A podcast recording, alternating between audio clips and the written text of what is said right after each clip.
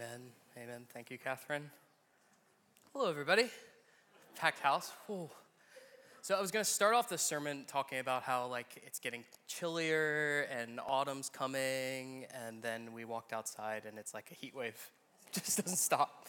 But I have to say that how many of you are ready for a new season, for autumn to come?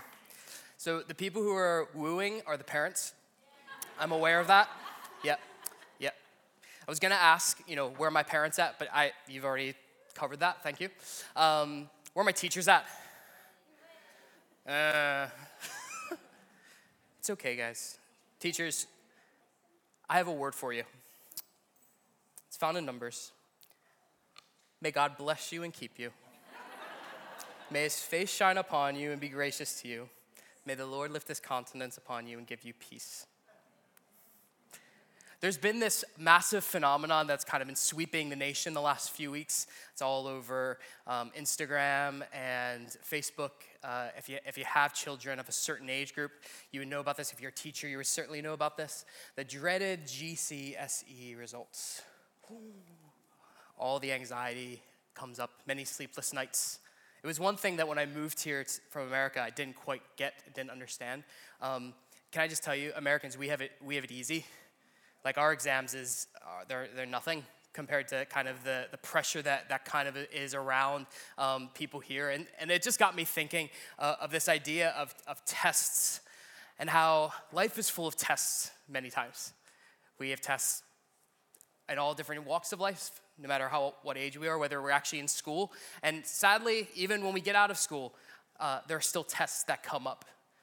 And we've kind of associated that tests are just a part of life. There's something that just happened. You can't avoid them. They come up. They usually raise anxiety levels. Who enjoys tests? I was about to call it the sickos in the room, but we're all good. No one likes tests. That's good. So nobody enjoys this idea of a test. And chances are, depending on your age and stage, you have had different people who have given you tests, whether they were driver instructors or teachers. Or maybe they were a job performance exam, or maybe it's a certificate for something. We would all deal with tests in one way or another. And this is kind of what got me up today, because the past few weeks have been something that's just been phenomenal that have been coming through this land. Catherine mentioned it. You can feel a thickness in the room when you come into church in the morning. God is up to something. And in the middle of all of this, I found myself in the tent in the heat wave of August 2022. Oh, it was warm those days. And I remember sitting in the tent, and I remember the Lord saying clearly, this is a test for your church and for your land. And it got me thinking, well, what does this mean? What do you mean a test? See, most of the time when we think of tests, we usually kind of go, like I said, they're a part of life, their struggle. But how do we feel when we think that God tests us? What do we think about that? Do the anxiety levels still go up? Depending on your background, your experiences, your life, that may affect you in one way or another.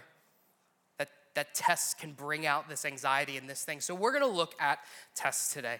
I know it seems a bit strange, but go with me on this one. Tests are all throughout Scripture. And God tests his people from the beginning in Genesis all the way to Revelation. And as I started going on this journey with the Lord, I said, all right, Lord, show me, what do you mean by this test idea? He took me to a few passages, and some of them we'll share today, some of them we won't have time for. This is a shameless plug. If you're not reading your Bible with Jesus, you're missing out. You are missing out, because a 20-minute sermon is not going to cut it. An hour-long worship set isn't going to cut it any longer.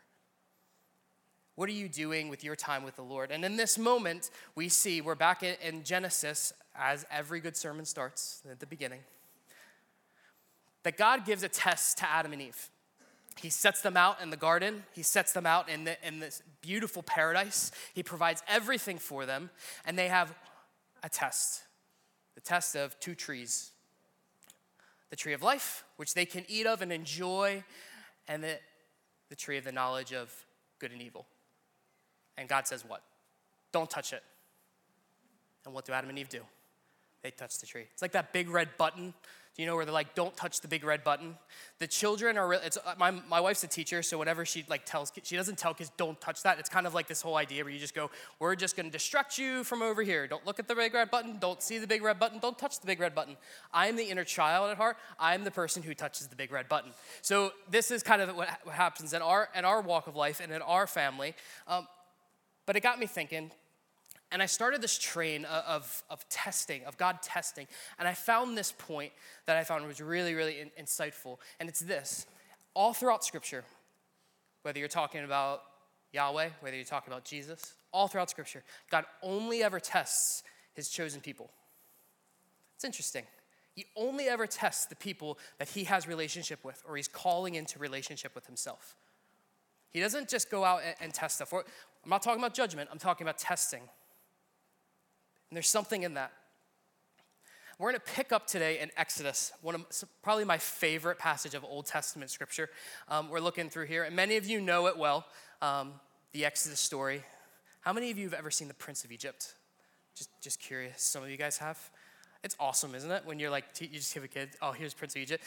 My wife, I can tell you right now, she's going to go home and start singing the songs now because that's the one thing she loves about Prince of Egypt is all the music. But as kids, we've grown up with this understanding of the Exodus story. But the Exodus story, we have to understand, is the bedrock of our faith. Like, it literally is the bedrock of our faith. This sets the pattern in motion of how God saves people and how he brings them out of slavery. And we bring that to today, and we're crying out for God to break us into freedom and to new freedoms, whether it's healing or whatever. That enslavement, this, if you trail with me all the way back in the Old Testament, you find that it's here in Exodus. We're going to pick up at a particular part. So here in Exodus, I'm moving forward. Everyone knows about this guy named Moses. He's called to set the Israelites free from Egypt and from slavery, from Pharaoh. And he goes and he, probably reluctantly, if we're fair to him, says, all right, God, I'll do it. He goes in. We know about the 10 plagues, that all sort of thing. And Pharaoh finally succumbs to a point where he goes, all right, I will let the Israelite people leave.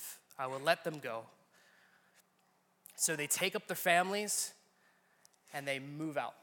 And they follow the Lord. They follow Moses by a pillar of cloud by day and a pillar of fire by night. We all know the story, right? Most of us are familiar with it. I'm going to pick up here in Exodus 14.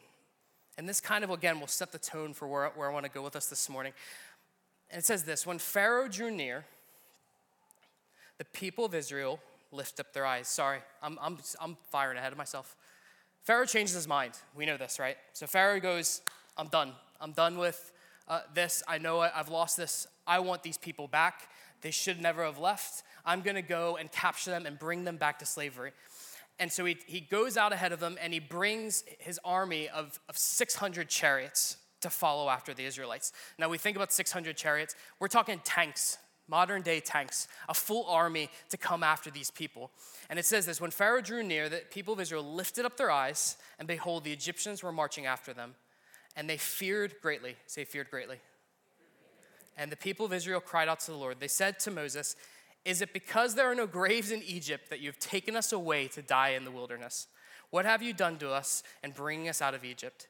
Is not this what you've said to you in Egypt? Leave us alone that we may serve the Egyptians. For it would have been better for us to serve the Egyptians than to die in the wilderness. And Moses said to the people, fear not. Say, fear not. Fear not. And stand firm. And see the salvation of the Lord, which he will work for you today. For the Egyptians whom you see today, you shall never see again. The Lord will fight for you, and you have only to be silent. Say silent. I looked up that word silent. It means to cut it. It means literally to cut it. It means to shush. Like, it's not an abrupt, like, just be pleasant. It's zip it. Seriously. You look it up. You follow the word, a Hebrew word there. It talks about cutting it. It actually comes into this point where they actually cut things off, and it can be used in a negative way to be deceiving and to be kind of like hushing and quieting somebody, like silencing somebody, like in a bad way. And then there's the actual like, just be quiet. So, yeah. So the people of Israel have their backs to the Red Sea. They followed God up to this point. They followed Moses up until this point, and they see the Egyptians coming down upon them with their 600 chariots, their torches. Oh, and should I also mention, This is at nighttime. This is not during the day. So imagine black, and all of a sudden you see this army of people coming before you, and you have this pillar of fire. It's something that just blows my mind when I think about it. But here they are, and they see the Egyptians coming down, and they're freaking out. And what's the first thing that they say to Moses? It's just been easier if we went back there. It'd be easier if we were just enslaved.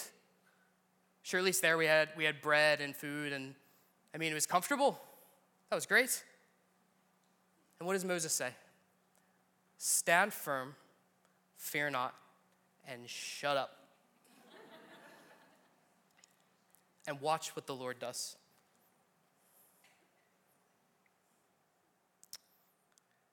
I want to read the rest for you here in my Bible here. I'll bring it up here. The Lord said to Moses then, this is after he's told them to shut up. Why do you cry to me? Tell the people of Israel to go forward. Simple. See that red? See that sea? Black, pitch black. Just go forward in that. No bother. Lift up your staff and stretch out your hand over the sea and divide it, that the people of Israel may go through the sea on dry ground. I will harden the hearts of the Egyptians so that they shall go in after them, and I will get glory over Pharaoh and all his hosts, his chariots and his horsemen. And the Egyptians shall know that I am the Lord when I have gotten glory over Pharaoh, his chariots, and his horsemen. Why am I bringing up this story and separating it and cutting it up? It's because this. Along the way to the promised land, we will be tested. But the test that we see in the Old Testament of how God tests his people doesn't look like A, B, C, D, circle one. It looks like this. Here's an opportunity. I'm the only one who can fix this. I'm the only one who can save you. Will you trust me? That's the test.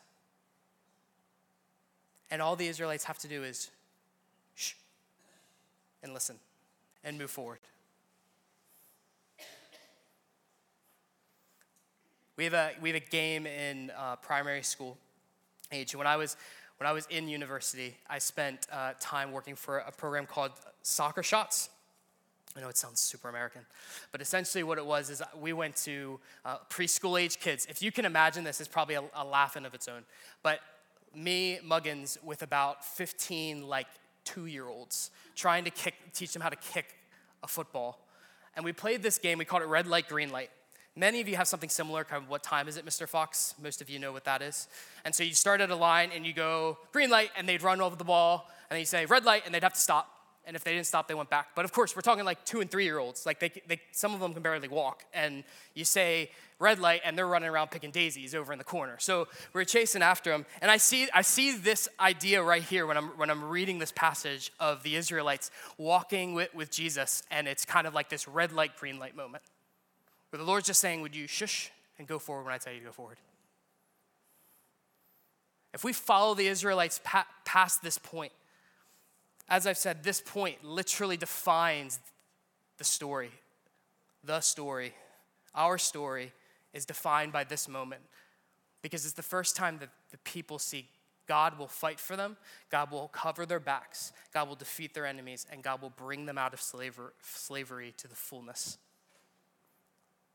And in this moment, he walks out. And where do we find the Israelites? Let's fast forward a bit. And we don't have time for me to go through all these different scriptures. So if you're really into some reading, try out Exodus 14, 15, and 16. The Israelites come to this place. It's called Marah. It's spelled like Marah, but the problem is that what it means is the land bitter. And Mara's too nice. She's not really bitter. There's nothing really about Marah bitter. So I looked it up just for you, Joshua, just so you know. That's not how you pronounce it. It's Marah. It's not the same thing. All right? Hope you didn't hear that, Marah. We love you, and we hope you get better. This is what it says. I love scripture. I have to tell you this. So the people, they're following God, right? And they get to this place. And Moses made Israel set out from the Red Sea, and they went into the wilderness of Shur. They went 3 days in the wilderness and found no water. When they came to Marah, which means bitterness. So when they came to the place called bitterness, they could not drink the water of bitterness because it was bitter. Therefore, it was named bitterness. That's what it says. And the people grumbled against the Lord, saying, "What shall we drink?" Some of you probably know this story. "What shall we drink? We haven't had water in 3 days." And we can give the Israelites a hard time. But see, if I don't have water for 1 day, I'm a bear. If I don't have food in like 5 or 6 hours, I eat people. So I understand what the Israelites are coming from. But they grumble and they say, in this moment, they say to Moses, "It would have been better if we were back in Egypt, because at least there we had bread." Isn't it funny? When we move forward out of where God's taken us to go, the moment we hit a bit of discomfort, we naturally go, "I was better going back that way." This is what I want to bring up. God shows Moses a tree. He cuts down the tree, throws it in the water, and the water is drinkable, no longer bitter. And the Lord says this: "There, where this tree got thrown in the water, the Lord made for them a statute and a rule, and there he tested them, saying, if you will diligently listen to the voice of the Lord and do what is right in his eyes and give ear to his commandments and keep all his statutes, I will put none of the diseases on you that I put on the Egyptians, for I am the Lord your healer." It's interesting that. What's even more interesting is we're not even at Sinai yet. We're not talking 10 commandments yet. This is something that sets up in the beginning for the people that follow Jesus, the people that follow the God, the people that follow Yahweh, the great I am. It's this. It's if you will diligently seek me and you will listen to me and you will obey me, then I will bring you into the place that I've called you to be. From Genesis it starts. I'll go to one more quick story here, just in case you don't believe me, you know, that this is a thing. Exodus 16. They move on from the place called bitterness, Marah, to a place. They set out from Elim and come to a place in the wilderness of Sin. And we actually, funny enough, we chatted about it early this morning. And this is the place where they're hungry. So first they were thirsty, and now they were hungry because they had nothing to eat. And this is where the Lord shows up, and he tells them, "I will bring bread from heaven," heavenly bread, called manna, which translated, "What is it?" "And I will provide for you." But before he does that, this is what the people said. The whole congregation of the people of Israel grumbled against Moses and Aaron in the wilderness. And the people of Israel said to him, "Would that we had died by the hand of the Lord in the land of Egypt, when we sat by the meat pots and ate bread to the full. For you brought us into wilderness and killed this whole assembly with hunger." Then the Lord said to Moses, "Behold, I'm about to rain bread from heaven for you, and they shall go out and gather a day's portion every day, that I may test them, whether they will walk in my law or not." Do you see a pattern here? This is, I've picked 3 passages. There's plenty more. If you trace through the Old Testament, even into the New Testament, we don't have time today to go through the New Testament, where Jesus is literally saying, remember the disciples on the boat? And they're sitting there going, "I don't know if we have enough bread." And the Lord's like, "You missed the point." Or how about when the Israelites are sitting in the boat and the rain and the storm rocks the boat, and then Jesus gets up and goes, "Oh, you have little faith." These are what we talk about when we say tests. See, when the Lord tests us, it's at the front of an opportunity where we have an opportunity to step into the fullness of his kingdom. We have an opportunity to take our rightful place as co-heirs with Christ. This is what tests look like. And sometimes we think of tests and we think of, that's God just playing a cruel trick on us and hurting us. But this is what a test is. A test is simply an opportunity. And when we look at it that way and we see what God's trying to do and we shut up and we listen and we move forward when he tells us to move forward, we step into the promises that he has for us. This is the challenge this morning. And I want to take us to one last passage. I laughed. Gary's up there, I think, somewhere. Gary is the is a legend. He's the person who puts all of like the scriptures up, and usually beforehand, just for you guys who are interested in like the back of house stuff. But we usually send our stuff into Gary to send it, and I send him practically like all of Exodus and all of Numbers. I like copied and pasted and sent him in a Facebook message, and he was like, "You need to email that to me. That's far too insane." And I went like this, and he's like, "So we're reading through all the Old Testament." I said, "Yeah." We'll pick one of them somewhere and just go how it is. So thank you, Gary. Thank you, people in the back, Paul Allen, those guys. You guys are legends, because you're keeping us sane here. Our last passage here is in Numbers 13:14, and this is probably the place where I felt like this is a message for us today and a message for us now. And I'll just read it here. It'll come up on the screen. The background of this passage, by the way, I should start. I'm getting way ahead of myself. I'm all over the place this morning. It's the Lord. It's warm. It's all this. But Numbers, we get to a point where the Israelites go up to Mount Sinai. That whole meltdown, like literally a meltdown with the calf and the Bible jokes. Okay. Anyway, so we get up to Mount Sinai. They have the Ten Commandments. They move on, and they move into a place which is their final destination, believe it or not. An 11-day journey. And they're right on the edge of the land that's been promised to their forefathers. A land that they'd been chatting about for generations. The promises of God, that God would somehow take these people and set a land for themselves. And they're sitting right on the edge of the land, and this is what the Lord says. The Lord spoke to Moses saying, "Send me men to spy out the land of Canaan, which I am giving to the people of Israel. From each tribe of their fathers you shall send a man, every one a chief among them." So Moses sent them from the wilderness of Paran, according to the command of the Lord, all of the men who were the heads of the people of Israel. I'm not going to read through all of these names because I will butcher them horribly. But know this, a representative from every tribe of Israel was there, including Caleb and Joshua. So Moses sends them to spy out, and in verse 17, he says to them, "Go up into Negeb and go up into the hill country and see what the land is and whether the people who dwell in it are strong or weak, whether they are few or many, and whether the land that they dwell in is good or bad, whether the cities they dwell in are camps or strongholds, whether the land is so rich or poor, and whether there are trees in it or not. Be of good courage and bring some of the fruit back. Now the time is the season of the first ripe grapes."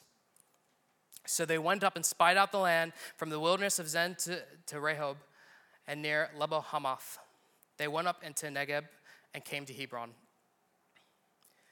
The descendants of the Anak were there.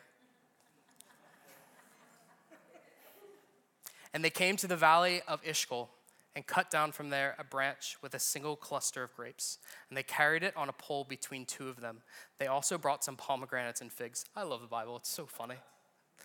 Yeah, they had these massive grapes that were the size of watermelon. They were carrying them on a pole. Oh, they also brought pomegranates as well and figs. For the millennials, pomegranates and toast. I am a millennial. I can make the joke, all right? I love pomegranates and avocado on toast. That place was called the Valley of Eshkol because of the cluster that the people of Israel cut down from there. And at the end of 40 days... they returned from spying out the land, and they came to Moses and Aaron and to all the congregation of the people of Israel in the wilderness of Paran at Kadesh. And they brought back word to them and to all the congregation and showed them the fruit of the land.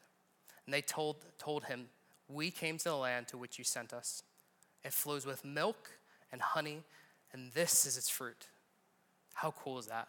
Imagine coming back with like a flippin' pole full of grapes. Like, this is just some of the stuff that's there. "However, the people who dwell in the land are strong, and the cities are fortified and large. And besides, we saw the descendants of Anak there. The Amalekites dwell in the land of Negeb. The Hittites, the Jebusites, the Amorites dwell in the hill country, and the Canaanites dwell by the sea and along the Jordan." But Caleb quieted the people. Say quieted. Quieted the people before Moses and said, "Let us go up at once and occupy it, for we are well able to overcome it." But then the men who had gone up with him said, "We are not able to go against the people, for they are stronger than we are. So they brought to the people of Israel a bad report of the land that they had spied out, saying, "The land through which we have gone to spy out is a land that devours its inhabitants, and all the people that we saw in it are of great height. There we saw the Nephilim, and we seemed to ourselves like grasshoppers, and so we seemed to them." We seemed to ourselves like grasshoppers.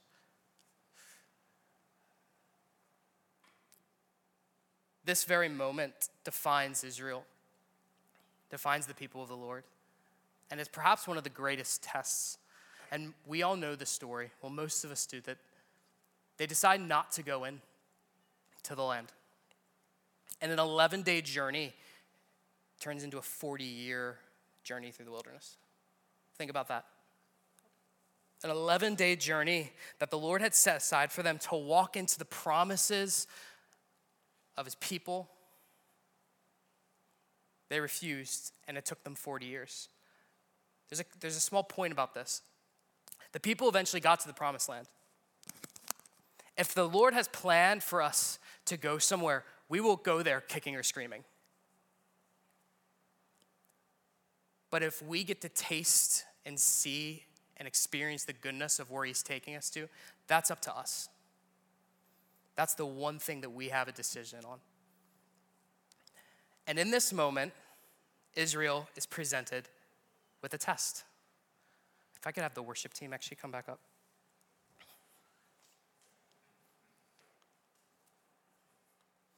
The people of Israel, God's chosen people, sat and stood and listened to Moses give the word that said, the Lord is going to give us this land to these people. They're going to conquer their foes. Heck, the Israelites have just seen God show up more than once in absolutely extraordinary ways. And in that moment, they go, no, we can't do that. We can't do that. And I was struck by this because as we said before, so many times we beat up on the Israelites. We're just like, how do they do it? But could you and I, if we honestly looked at ourselves that we were put in that position, could we say the same? This is what I feel like the Lord is saying to us today. We have an opportunity. We have a test ahead of us.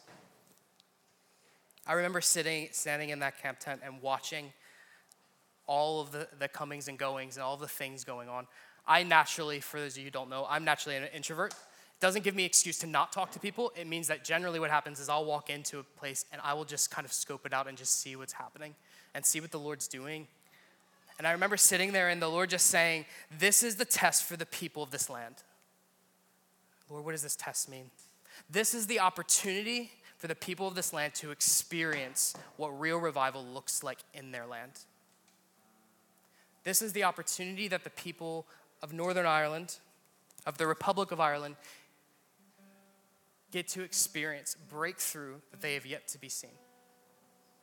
And it's something that we see in our lives comes up maybe a handful of times. But certainly in here, I think the last revival was 1859, something like that. I'm not a historian, And if you've been here for the last few weeks, you know that revival is definitely the buzzword in Journey Community Church. It's the buzzword all around the world, truthfully. And that's not a problem. But my question is, what does revival look like? Because to me, and I think where the Lord's taking us to, it's bigger than just a church service where people come and lay prostrate and the Lord wrecks them. It looks like businesses popping out of the ground where there's success.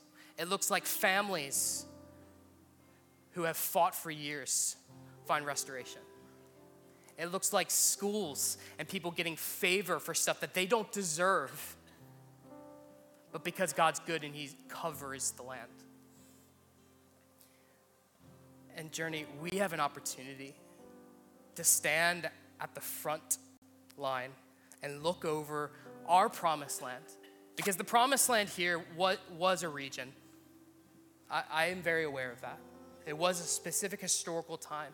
But if you read through scripture and you read how God takes his people, even to the times of Jesus, Jesus stood up and said, the kingdom of heaven is at hand. It is right now. Do you want heaven? It's me. You want to see heaven come to earth? It's me. It's what we've been singing about. So there's a moment here where we get an opportunity to walk forward and say, I'm moving forward. I see all the issues. You only have to turn on the radio or turn on the TV to hear all the issues that are going on in our land. They're going wrong in our world. You have war, rising income, taxes, and all those sorts of things. People concerned if they're going to be able to heat their houses. I hear it too. I'm there. There are giants in the land. But something happened 2 weeks ago that shook me. And I won't be the same, because it was the first time that I felt that the giants of this land had awakened. I've had a taste of that. I'm not going back. I've tasted and seen. I've seen the fruit. I've seen those grapes. They're massive. There's so much more. There's so much more. This is our test.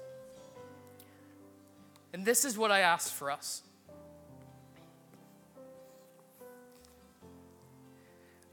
I have the absolute privilege of my life. Should Jesus come now and take me away, I will die a happy man, because I got to see a glimmer of God's promise for this land. I got to see a glimmer of the breakthrough of this land that will radically change the world. It would just be like God to take an island that is the size of Indiana and blow up the world in a way that only God could do, with a people that are fiery, with a people that have fought. This is a land that knows bloodshed. This is a land that knows bitterness. They've walked through the land of bitterness. This is a land that understands what it means to not forgive and to hold grudges. But this is also a land where people look you in the eye and go, I will go with you, and if it's my end, so be it.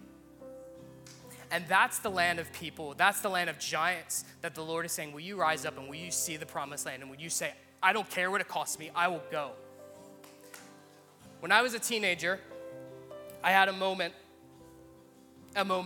where this whole Christianity thing became real to me.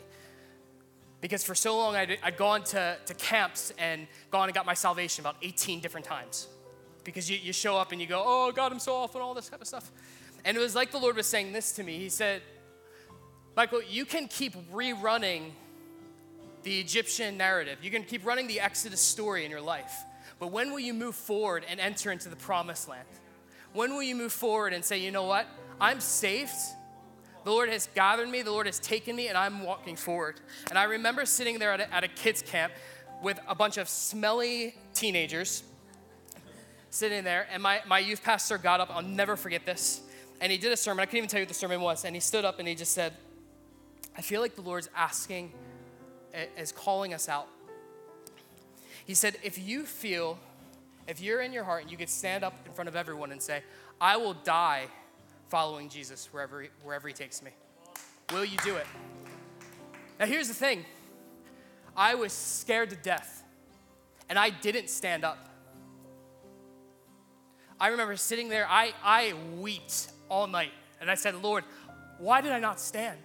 What was it in me that didn't stand? And he spoke and he said, there's still another invitation. There's still another invitation. Will you get up and will you stand? And so this is what I ask of us. We're going to go into a worship song. And to be honest with you, it doesn't matter to me whether you stand or sit or fall or whatever. It doesn't matter. But this is a moment with you and the Lord, and actually you and the community of people around you. And this is what I want from you. If you are saying, I want what God promises for this land, and I don't care if it's uncomfortable, I don't care if it'll cost me, because I promise you it will cost you. There's a word I had this morning. I'm sorry, I'm going way over here. There's a word I had this morning, and it made no sense until just in a second here. And the word was baker's dozen. So many of you know the way, everyone here knows Baker's Dozen, a land of amazing bread. I grew up, my mom was a baker, would bake all the time, told me about Baker's Dozen. But the understanding where Baker's Dozen came from was there was a medieval law passed that when people bought bread, they had to get a certain amount of weight. And so bakers were afraid that they would be punished, and so they put in an extra loaf of bread just to be safe. So that's the history. But this is what the Lord was saying. The Lord was saying, there's some of you that have been waiting for your baker's dozen because you've been holding out on something. And the Lord's saying, would you throw away the list that says, these people owe me something, and will you let me fill up your storehouses? Will you let me stand in front of you? Will you let me move in your families? And so this is my call. This is the call of Ireland. Will this be a church? Will this be a land? Will this be a people that say, I've tasted and seen and I'm moving forward? If that's you, if you're with me and you're standing forward and you're saying, I want you to stand to your feet.